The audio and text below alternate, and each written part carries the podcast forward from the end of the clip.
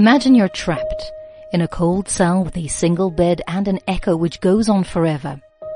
Imagine the cast iron doors that bang open and shut as a soundtrack to your day.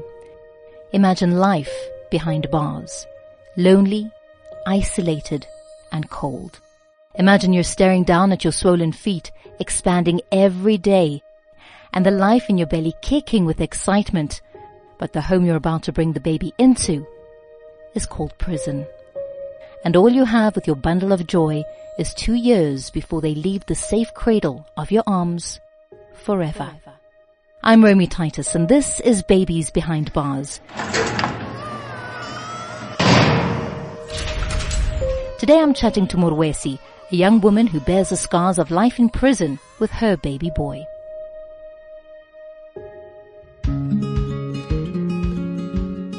Morwesi is beautiful. She has a big bright smile, a lean figure and hair pulled back neatly in a bun. She's excited to see me and runs up to give me a hug. If you had to see her, you'd think she's straight out of a glamour magazine. The shy top exec shares what life was like in the corporate world. I worked for the bank.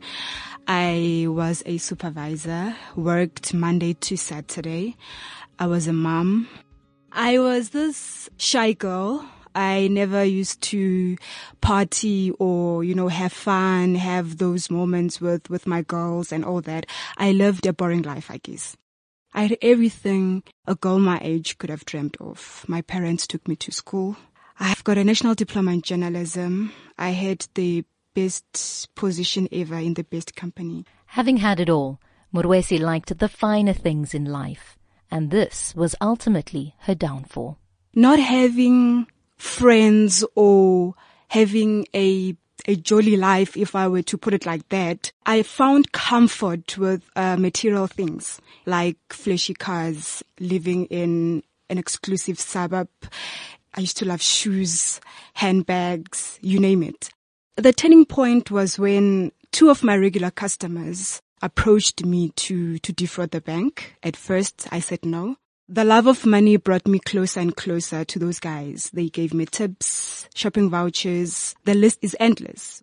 They would come into the branch and they would give me like vouchers, maybe a Woolworths voucher or so they were spoiling you on shopping the side, voucher, know? mm-hmm, yeah, mm-hmm. or a shopping voucher. And my first um, tip, the voucher they gave me, it was a Woolworths shopping voucher and worth of 6,000 rand. When they gave it to me, I thought it was 100 rand or 150 because he just said to me, buy yourself lunch. I was like, oh, okay. You know, innocently so. Little did I know that by taking that voucher, I would, it would actually lead me to a situation where I get compromised. When these guys demanded me to transfer 2.7 million rand and 300,000 assigned, I refused. The fact that I took their money, I had to pay for it. They started following me. They knew everything about me. They knew what I ate during my lunchtime at work. They once described exactly what my mother was wearing. What was your mother wearing that day? My mother was wearing a colorful shirt with a red skirt. And I had to call my mom and say, hopefully you are dressed warm. It looks like it's going to rain. What are you wearing? And my mom said, uh, described exactly that guys were, were describing. So yeah. How did you feel at that moment, knowing that intimate details like what you're eating, mm. where your child is playing, and what your mother is wearing, people know. They know your life inside out. Um, it, it was a scary thought and I remember I was hospitalized, I think four times or three times, um, with depression and I collapsed twice at work. They used to call me more often at work than at home. Mm-hmm. And they would give me instructions. Go to a certain terminal. So and so didn't log off. Go there, said, check this account if does it have money? How much does it have? What's the, you know, it was a stressful situation for me at that time. At work, is nobody sort of picking up that you're not yourself? The fainting, the strange behavior, were they not thinking something's up? People would ask me what's wrong, but like I couldn't actually open up isn't there within the bank that you work sort of an anonymous tip off or a red flag that you could have raised so that you didn't get into the trouble you did? I was scared to tell anyone. The fact that they knew what I, I ate over my lunchtime. They were people inside the branch that I was working with, that they were working with those guys as well. So I, I couldn't trust anyone. My last threat was on the 24th of December 2009. They were outside my house looking at my child while he was playing. They gave me a call and said to me if I don't transfer the funds immediately, they were going to kill my child. Losing my child was not an option. I went to the system, transferred 2.7 million rand and 300,000 assigned. But it didn't take long till she started having doubts. After an hour, I felt guilty. I went back to the system. I stopped the money by increasing it to 27 million rand in order for the account to get frozen. Biggest mistake of my life. These guys, they sold me out to the cops. Got arrested. While detained at Mondio police station, one of the guys walked in dressed like a lawyer. He said to me if I point any one of them, if I tell the court the truth, they were going to kill my child. Losing my child was not an option. I chose to lie. I chose not to point those guys out. By so doing, got sentenced to 10 years. 10 years locked away from family and friends, and all the shopping sprees would soon be a distant memory. The so-called boring life she led was about to become a nightmare, and the memories of court still linger. Each and every court appearance, they sat right behind my family. During the questioning, the only thing that I said was, I don't know anything because I was scared to even say a different line because I was told to say that, that I don't know anything. I kept on saying, I don't know anything. Who told you to say that? Those guys who were threatening me. But you know these guys, right? How many are there? You know them. You deal with them. You see them. They're the ones spoiling you with vouchers mm-hmm. and, and whatnot. Is there no point and time where you think, but I know who made me do this. So why are you not setting yourself free with the truth? Yeah, Rami, it's, it's the difficult one.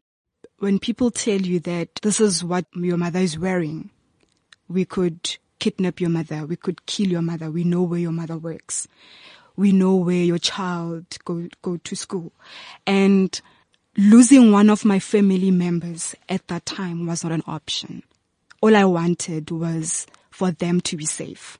That's all I wanted. I wanted everyone to be safe because should anything happen to one of them, I wouldn't have forgiven myself. Morwesi would leave her firstborn with her parents. She was 20 weeks pregnant when sentenced and hoped the system would be lenient on an expectant mother.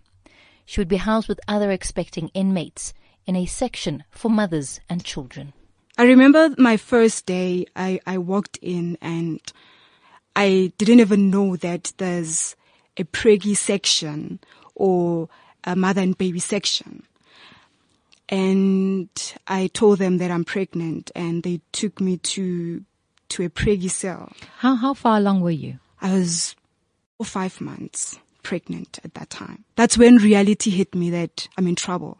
Pregnant people can get arrested. And the reality of the situation that I was facing at that time, I was scared. And I was praying to God not to give birth in prison. At least give birth outside, then come serve my time. But when the other girls told me that they've, they've been awaiting trial for six for, for, for, for six months or others they will tell you that no, I'm serving a 15 year sentence and they are pregnant. The first question I was like, where are we going to give birth? Mm-hmm. And they told me that no, they take you to Bara, um, Gwanath Hospital and you come back with your child. And the next question was, what do the babies eat? And the, I remember that girl was saying to me, wait until tomorrow morning, then you'll get to see everything, then you'll get to understand. The following morning, seeing a newborn baby, yeah, made me realize that, um, I'm in trouble. What did you see the next morning? What did you see? A newborn baby and they took me as well to a section where there's like one year olds who were born in prison and the sound of the key. My question was, does the sound of the key affect the kids? What is the sound of the key doing to the kids? I was in denial at that time that, um, I will save time. I kept on saying to myself, no, in seven days time, you are going to court. You are going to be granted bail. You are going home. And you could see the pain in the mothers who had just given birth. You are just by yourself. No one helps you. You have to do prison chores. You've got stitches. You still have to scrub that floor and seeing that situation, it, it, it was painful. It, it's, you know, I, I just got scared. Take me through having a child in prison. Yes, there's a mom and baby section, like you said, but is it like we know on the outside where you have a baby shower and you have love and you have support and you have everything that you possibly need to have a happy and healthy baby? There's no baby shower in prison. I remember I got my labor pains, my labor pains round about half past three early hours of the morning. What we normally do if, if something goes wrong in, in the cells, we normally bang the steel doors for the officials to come. Mm-hmm. So we banged the steel doors up until, um, half past six to seven. That's when the officials came. That's hours later. Yeah. And I was in labor pain that time what they normally do is they don't open immediately. You give them your prison card. They have to call the sister. They have to go fetch the sister at home where they live, come back, and that's when they open. And the sister will check if you are really in labor pain because people will fake it mm-hmm. and try to escape and I was in labor pains. They took me to, to Baragwanath Hospital under guard. I remember when the official wanted to go to the toilet, they would chain me to, to, you know, to the bed, one leg to, to the bed. It was humiliating. It was embarrassing, degrading because members of the community, when they see that you are being chained, they think hardcore criminal, they think murderer, they think horrible crimes. They don't think fraud or shoplifting, like a, you know, a petty crime, mm. white collar crime. You could see their faces, the way they looked at me. I was this horrible person or this nasty person. What was it like giving birth? Were you allowed to have someone with you to support you? No. Um, what were you treated like during the birth of your child? You are not allowed to have to have anyone. Remember, again, it's a um, government hospital, uh, no one is. It, it's even worse because you you are a criminal. Mm. So you you you. It's only you have the, no rights. Yeah, you've got only the official that that sitting next to you. You are under guard basically. A male or female doctor. official? No, it's females. Okay. Yeah, females. And during, you know, giving birth, the fact that you're under guard, even the treatment that you get from the sisters, from the the doctors. It's, it's, it's, it's, it's different. You get those that they judge you and then you get those that they, they want to know your story. They sympathize with you. But I remember the sister that stitched me after giving birth. Yeah, that woman. I, I still hate Baragwanath Hospital. I don't like that hospital. she kept, she, she kept on saying while stitching me, she kept on saying, um, what have I done? Who did I kill? I was, and I'm a, I was young and horrible tendencies. Who did I kill? After giving birth, they took me to a um, a, a, a, a ward where there's um, eight community like ladies. They had everything and I had nothing. I remember when they said tea time, I was chained. Not even a single one of them, you know, brought tea for me. They just went and they, you know, took their tea and they came back to their beds. They were drinking their tea. Even the sisters themselves, no one brought me tea. I couldn't even stand up because the official, I think, she, she went to the toilet or she went outside and I missed my tea time. I was so thirsty while they had their refreshments, you know, they had everything. Mm. I, I remember they used to hide their cell phones and every time I would stand up going to the toilet, they would behave in, in, in a certain way. Did you think when you held your baby in your arms and knowing that when your family came to visit, it was short lived, that that visit was going to be an hour and there wasn't any more of that. That's all you had to hold on to. And then you had to go back, back to that place that you call home. Yeah. After giving birth, um, looking at my boy, I was hoping that, you know, it was a girl. So you've got two boys now. I've got two boys. I was hoping that it was a girl, but when I saw that it was a boy, I was, I was excited. But the thought of going back to prison with him, it was painful. I remember saying to him, um, we are going to a place that is not home, but we'll be living there for a while. Because I was still awaiting trial at that time. I had hope that they would give me a fine, would probably go home together, mm-hmm. but that didn't happen. Yeah. And going back, so leaving Baragwanath and going back to Johannesburg um, Correctional Center, what what are your thoughts now? Because you're thinking it's going to be for a short period of time. It ends up being years later. Yeah. Um, but what is the adjustment when you get there? Are the other mothers supportive of each other? Do you help each other? You know, seeing that you're in the same situation, raising children behind bars when it's not the place for children? We, you know, going back to prison, um, it, it was painful. Getting into the cell, everyone else get excited because when, when, when one gets labor pain, we worry that are they fine? Are they going to come back with the child? And when you come back with your child, we celebrate that finally, you know, your child is fine, the baby's healthy.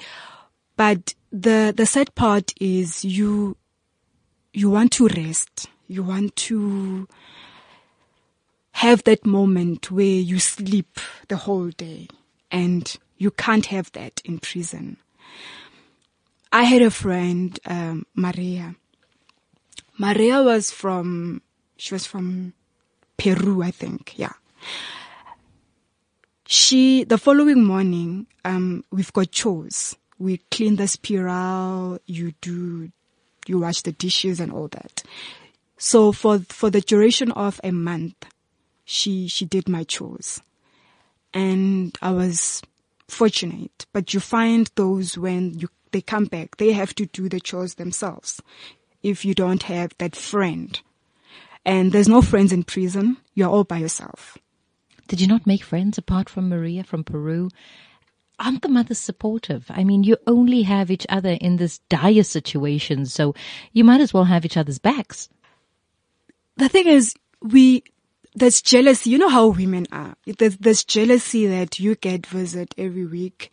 You, you've got pampers, you've, your, your child has that.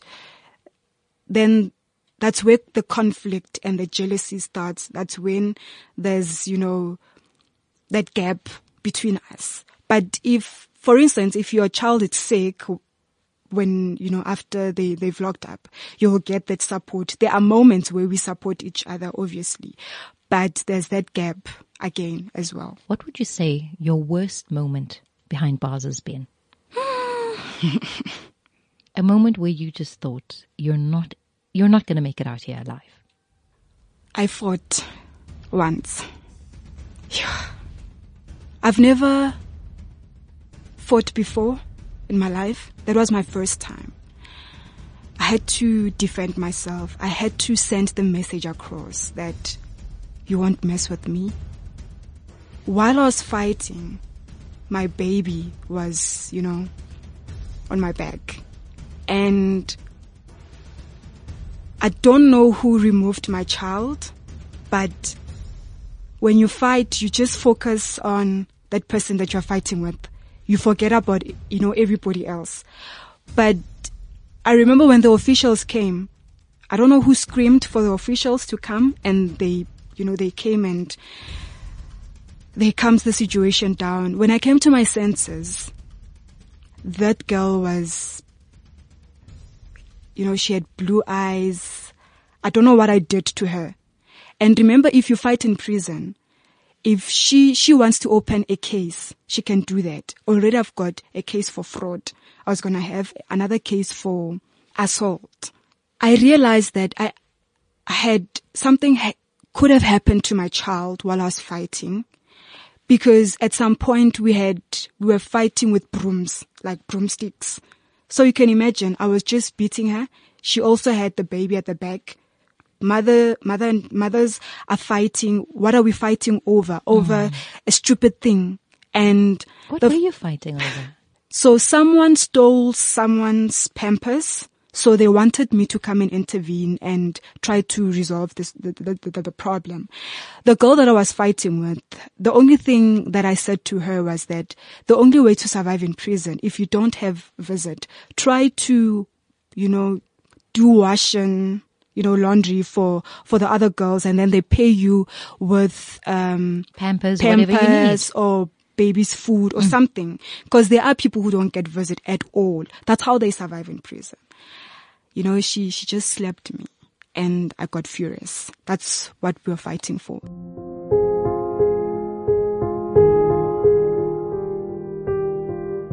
Time approached fast for her son to leave her side and she needed to start preparing herself. It's a process where if I think when the child is one year, 10 months, um, the social workers will call you and they would uh, prepare the child. They have to, a, they have to you have to give them the address and they have to go see where the child is going. If it's like a stable home, um, remember the child must go to a home where there's somebody who can look after the child and someone who's employed as well mm-hmm. financially, financially they, yeah. they, are they are stable and that's what I did they went to my to my to my to my mom's house and they checked everything and I mean, what goes through your mind now? Because how are you preparing yourself to let this little person that you've grown to love and know go? And that life no longer is in the mom and baby section for you because your baby's not there.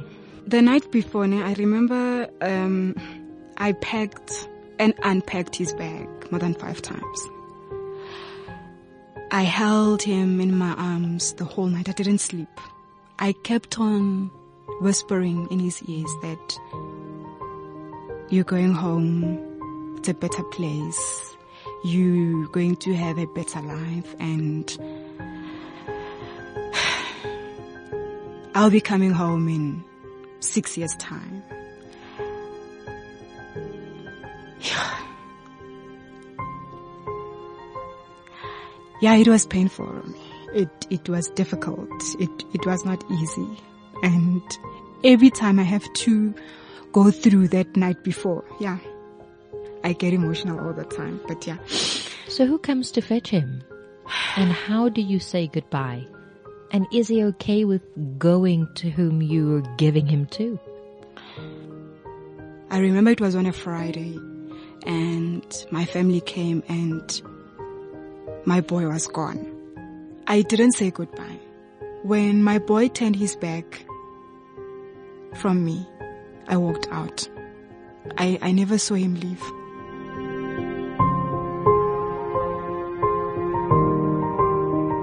And so a new life begins for Morwesi, far away from the so-called comfort of the mother and baby section. That night, I didn't sleep. They took me to a communal cell. Communal cell, it's 40 ladies, 40 beds, um, one toilet, two showers, and one sink. And you'll find another girl in that corner crying. She misses home. The other, on the other corner, they are fighting. Others are smoking. Others, they are laughing. And it, that's when reality hit me. And as Morwesi got used to her life in a new section, her son was going through adjustments of his own on the outside. But I remember calling home the following day and asked, apparently when the, you know, the burglar door is closed, he, he won't open it. He would just stand you know, in front of it hmm. and look at other, you know, kids playing outside. And my mom kept on saying, no, open it, open it. And he kept on like, you know, refusing to open open it because it's it's master time you know it's those small things that we you know we take them for granted mm. that maybe your child will never pick it up but as as soon as it's it's it's master time they close the burglar and we are not allowed to go outside. So if they close the burglar, he doesn't know that he needs to open pull it, it, and open it. So simple things like that. He was not used to a car, so they drove off. Yeah, apparently he was crying and screaming and yeah. The day arrived when she was finally free, and the overwhelming joy she was expecting to feel was met with anxiety and panic. The morning of of my release, I was scared to put on my private clothes, the clothes that, you know, my mom bought me. I was scared to put on those clothes. I held on to my prison clothes. I held on to my prison cell. Um, I was scared to come out. A part of me wanted to reverse few, just few days, just to recall myself or adjust. I don't know, adjust to what, but just adjust.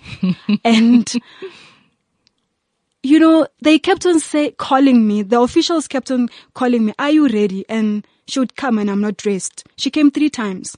The fourth time, she said to me, dress up, you're going home. Come. I know that you're scared. I was scared to come out. I was so scared. What are you scared of, though? The unknown.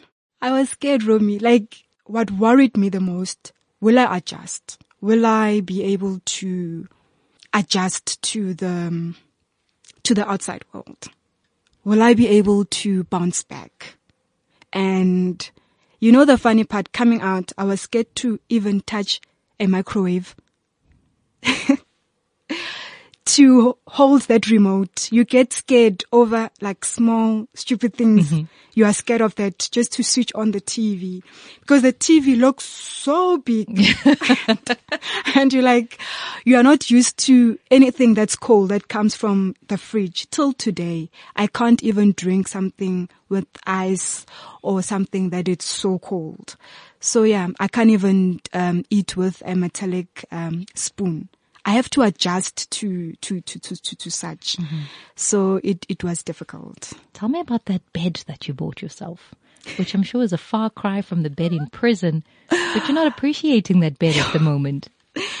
Yo, this story, Remy. When I came out, I got few gigs, and going back home, there's no bed. I have to buy myself a bed.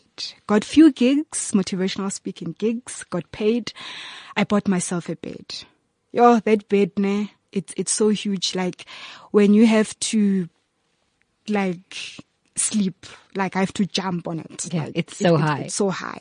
I slept on that bed for a few months, but I miss that. I don't know how to put it. I miss that prison bed. Remember the prison bed, it's so small. You can't toss and turn. So I'm used to that small, um, small tiny bed. It's not even a single bed. I don't know what, half bed or whatever. I'm using my mom's couch. When I sleep on that couch, it feels like prison, you know, it feels like prison bed. It's, it's comfortable rather than the bed That that, I, bought. that I bought. I'm telling you till today, I'm still sleeping on that couch. It's difficult. No one sleeps in that bed. I sleep in the couch till today. This morning I woke up from the couch.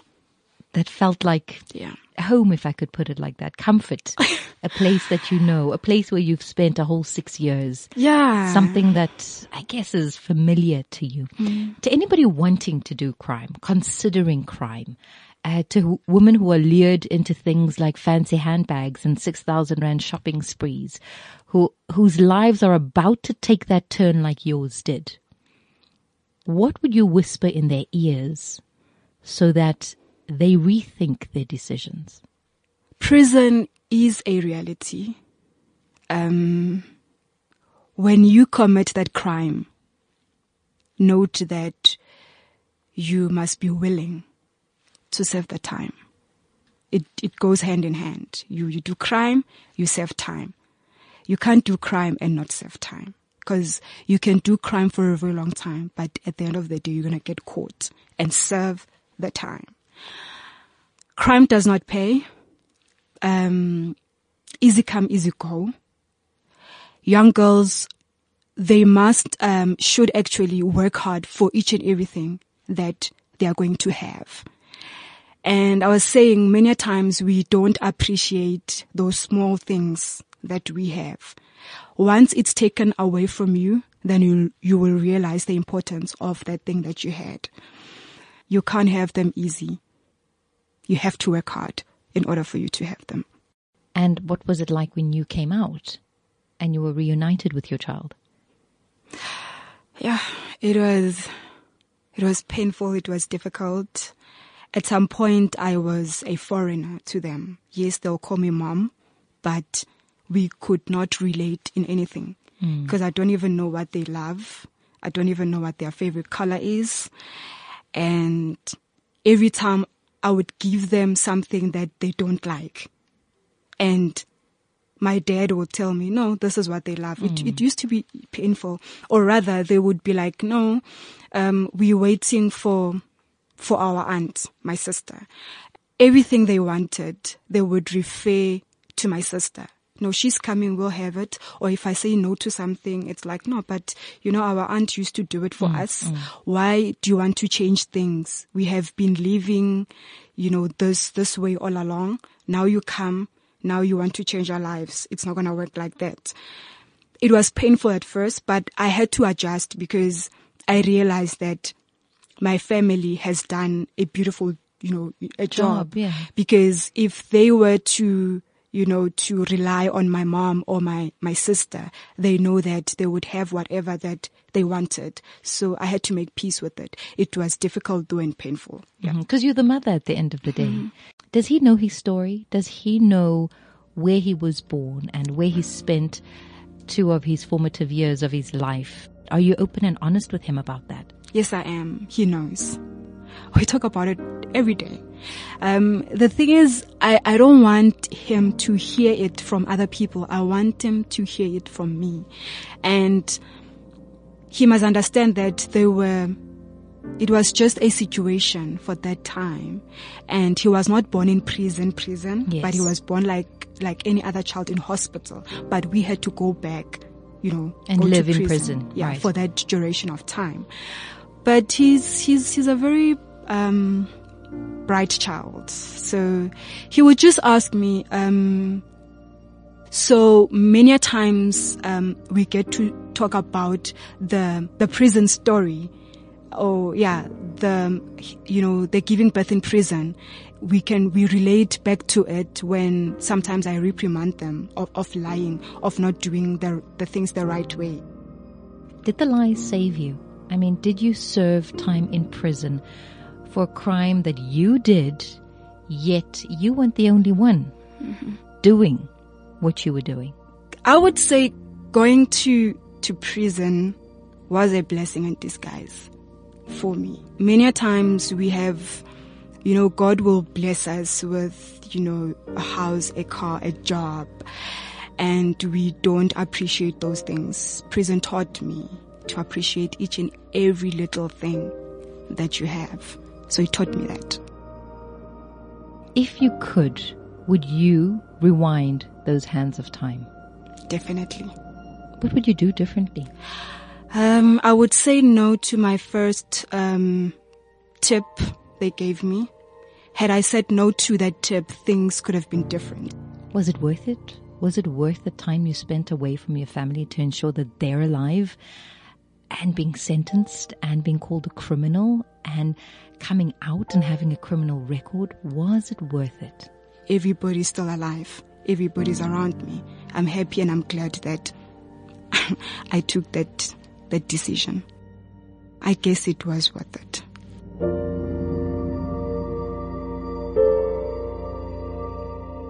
Morwesi is just one of many women in South Africa who has served time behind bars with their babies. She now uses her experience in motivational talks, hoping that she'd sway young women from doing crime. Due to her criminal record, she's not been able to find employment. She lives with her parents, brother, and children in Soweto. I'm Romy Titus, and this is Babies Behind Bars.